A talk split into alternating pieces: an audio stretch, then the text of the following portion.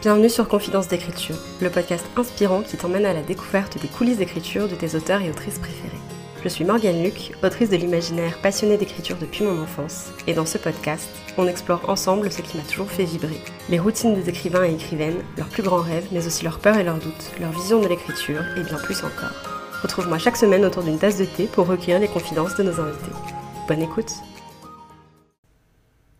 Hello et bienvenue dans ce nouvel épisode du podcast. J'espère que vous allez bien et j'espère que vos projets créatifs se portent bien. Et j'espère aussi que vous allez bien et que vous arrivez à gérer avec la chaleur, que vous faites attention à vous.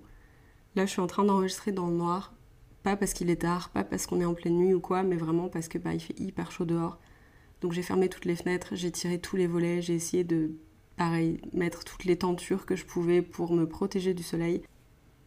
Voilà, on fait un petit peu ce qu'on peut pour se protéger de la chaleur, même si je sais qu'on va bientôt rentrer vers chez moi en période de canicule, donc voilà, c'est utopique de vouloir se protéger entièrement de la chaleur, mais je fais quand même mon maximum, même si là, bah, du coup, j'ai l'impression qu'on est en pleine nuit, alors que j'ai aussi douloureusement conscience du fait qu'il est que 11h du matin. et j'ai aussi avec moi, du coup, un grand verre d'eau fraîche et une bouteille d'eau avec des glaçons. Et pour une fois, je vais même pas vous dire oui, si ça fait quelque temps que vous n'avez pas bu, allez vous servir un verre d'eau ou quoi. Genre même si vous avez bu il y a 5 minutes, allez vous servir un verre d'eau, allez remplir votre bouteille d'eau, mettez des glaçons dans votre verre, faites ce que vous voulez, mais restez hydraté, c'est vraiment hyper hyper important. Maintenant que c'est dit, maintenant que j'ai bu aussi, je vais faire je pense plus de pauses hydratation dans cet épisode que j'en fais d'habitude. Aujourd'hui on se retrouve pour papoter un petit peu de reprise de l'écriture. Ça va être un partage d'expérience de moi, comment j'ai repris l'écriture, ce que j'ai fait pour reprendre l'écriture, les doutes que j'ai eus aussi quand j'ai commencé à reprendre l'écriture ou à vouloir reprendre l'écriture. Voilà, un petit peu tous ces trucs-là. Ce qui s'est passé pour moi, c'est qu'en 2023, l'écriture et moi, c'était un peu une relation en dents de scie. Fin septembre 2022, si je dis pas de bêtises, j'ai posé les derniers mots de la dernière réécriture de Frontières numériques avant publication. Et après ça, j'ai beaucoup travaillé sur la publication du livre, mais j'ai pas forcément écrit plus que ça parce que bah, juste j'avais plus le temps dans mon emploi du temps tout simplement. Puisque le temps que je m'allouais d'habitude pour écrire, bah là je me l'allouais pour bosser sur la publication de Frontières numériques.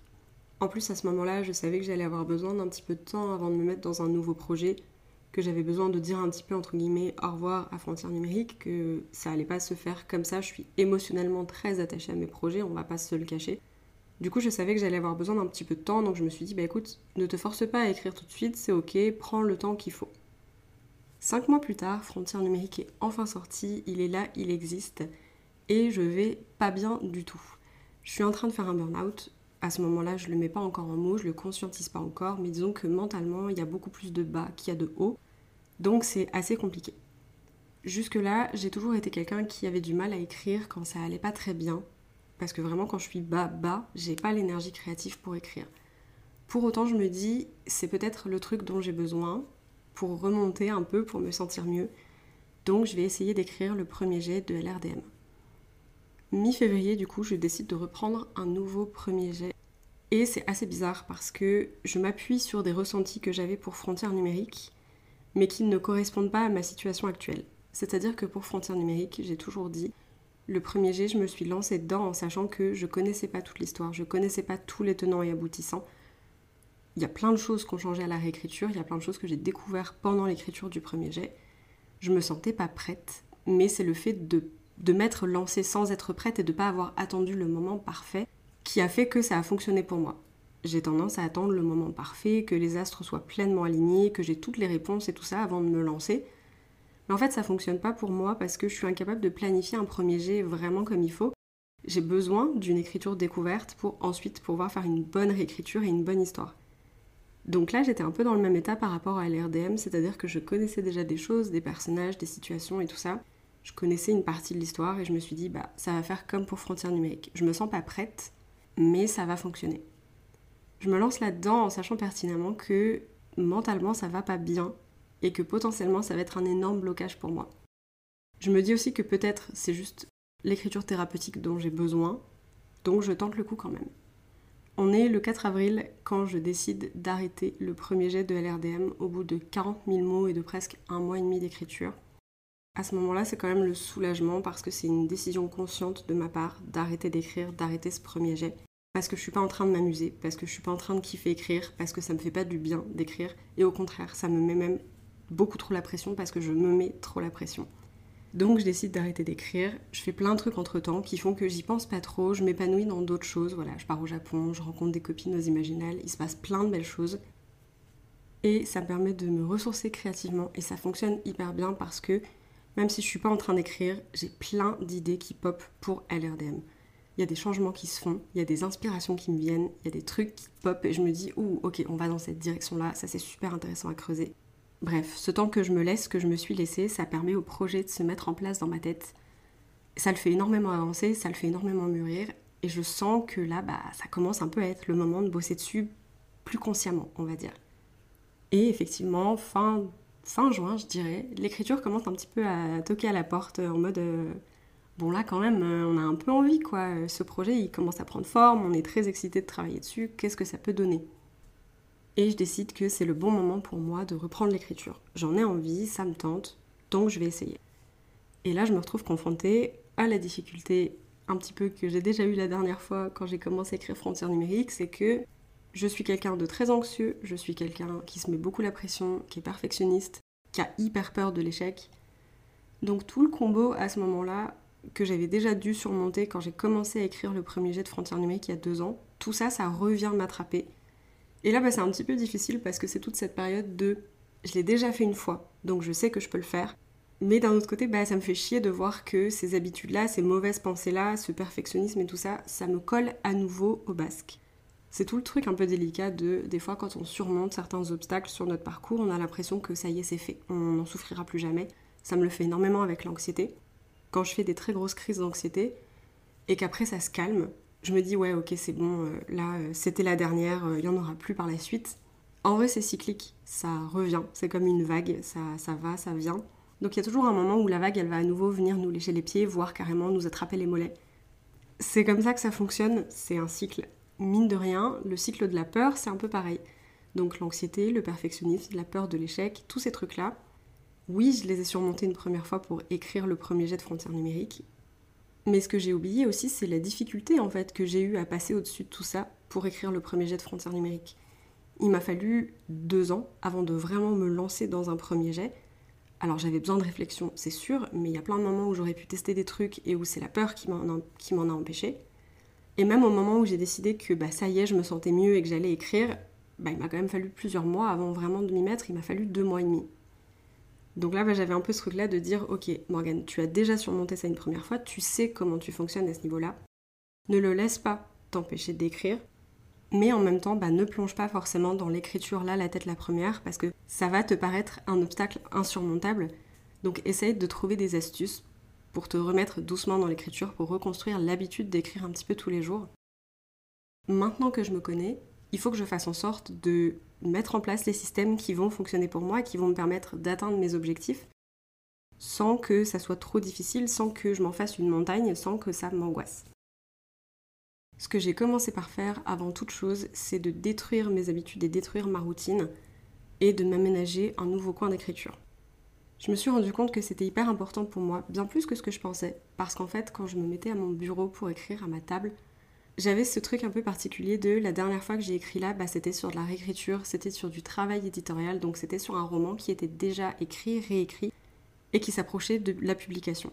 Donc j'avais un peu, en m'installant à mon bureau, ce truc très scolaire, ce standard un peu de publication en tête. Et j'avais énormément de mal à me lâcher pour écrire un premier jet bah, qui va être un peu chaotique, on va pas se mentir. Et c'est là que je me suis souvenu que j'avais pas du tout écrit le premier jet de frontières numériques à ma table. Je l'ai écrit sur le bureau, sous mon Velux, et je me suis dit que ça pourrait être pas mal peut-être de retenter un petit peu l'expérience. Sauf que là, on est en plein été, il fait hyper chaud.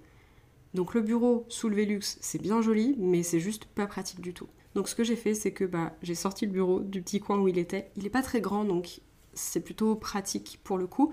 J'ai décidé de l'installer au salon. Je l'ai mis dans un coin du salon, à côté de mon mur de post-it et à côté d'un mur où j'ai plein d'affiches d'inspiration et d'images que je trouve très jolies.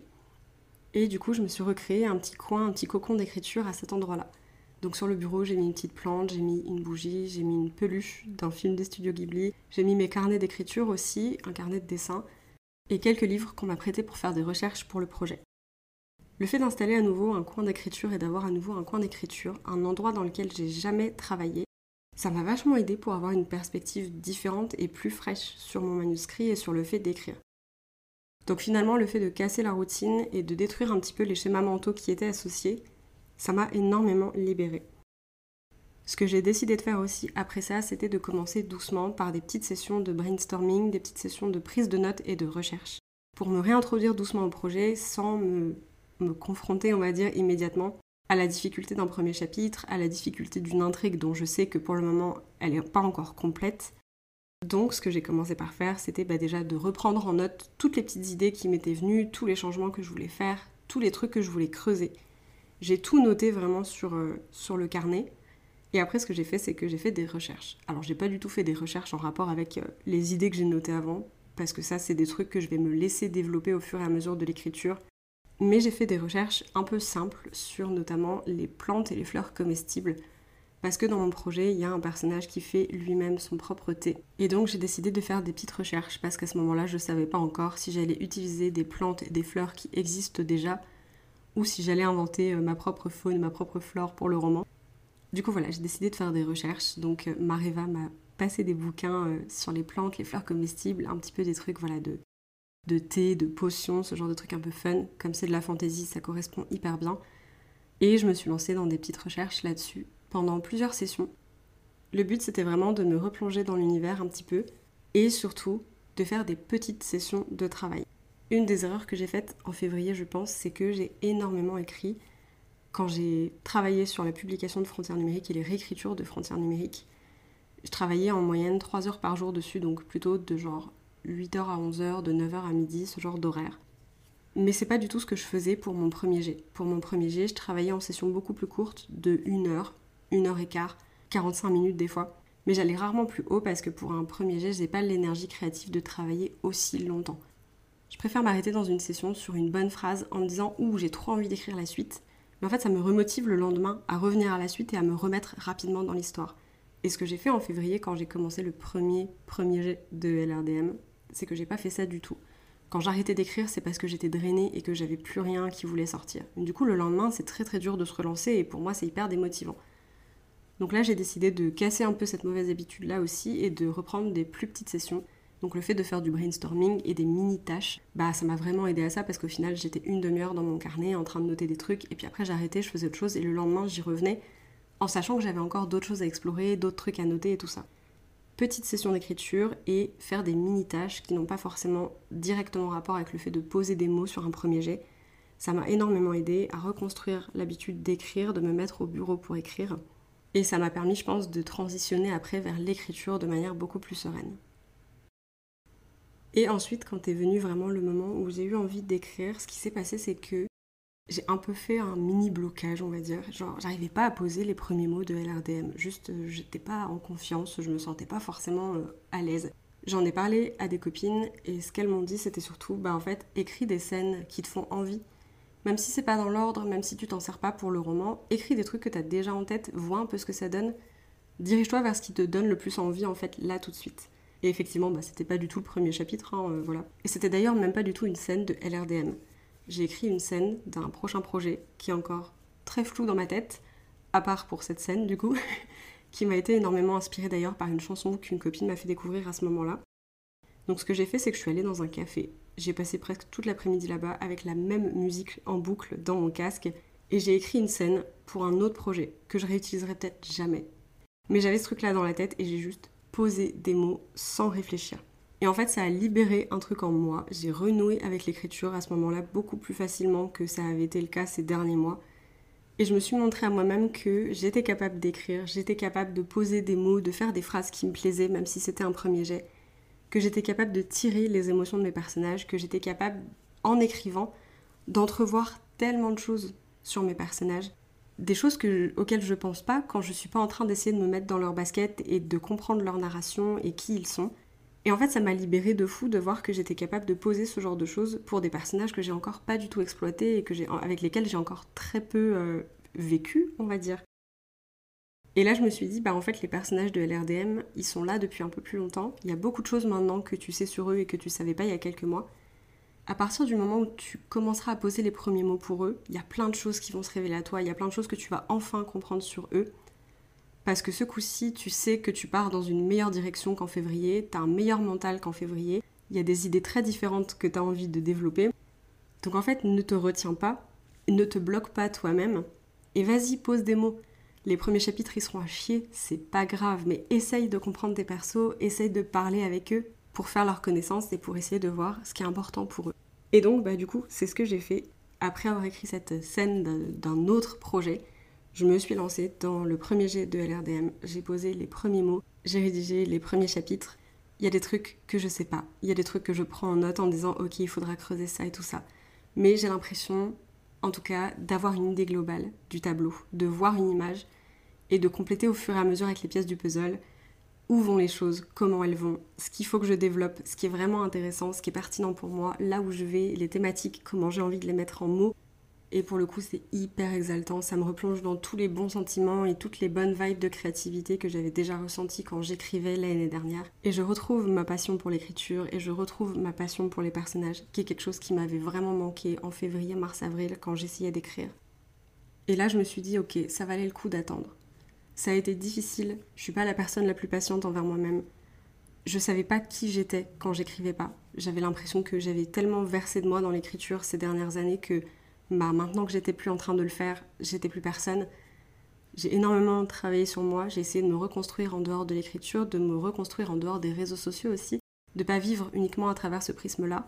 Et au final, ça m'a fait un bien fou. Et c'est vraiment ce dont j'avais besoin, même si c'était compliqué. Et juste pour ça, je suis très contente de m'être laissé le temps et d'avoir accepté le fait que j'avais pas envie d'écrire, que j'avais besoin de faire une pause. Parce que là, je suis vraiment en train de profiter, je suis vraiment en train de m'amuser. Et bah putain, ça fait vraiment du bien. je suis assez secrète du coup sur le premier jet de LRDM. Je partagerai très peu de choses dessus jusqu'à ce qu'il soit terminé et que je connaisse mieux l'histoire et que j'entame une réécriture. Le moment de l'écriture du premier jet, c'est vraiment la partie où je suis dans mon cocon d'écriture, je suis dans ma petite bulle créative à moi. Je laisse très peu de gens regarder un petit peu ce qui se passe par rapport au projet. J'en parle très peu parce que j'ai besoin de ce temps-là, moi, pour être OK avec mon projet, pour en profiter moi-même avant d'être OK pour le partager avec d'autres personnes. Mais en tout cas, ce que je peux dire pour le moment, c'est que je suis en train d'écrire le chapitre 5, je suis en train de découvrir la voix de mes personnages, je suis en train de les comprendre, je suis en train de voir un petit peu bah, quels sont leurs problèmes plus profonds que j'ai pas su déceler jusque-là. Et c'est juste hyper cool et hyper frais de pouvoir rencontrer ces nouveaux personnages et de faire ce bout de chemin avec eux. Merci de nous avoir accompagnés tout au long de cet épisode, j'espère qu'il t'a plu.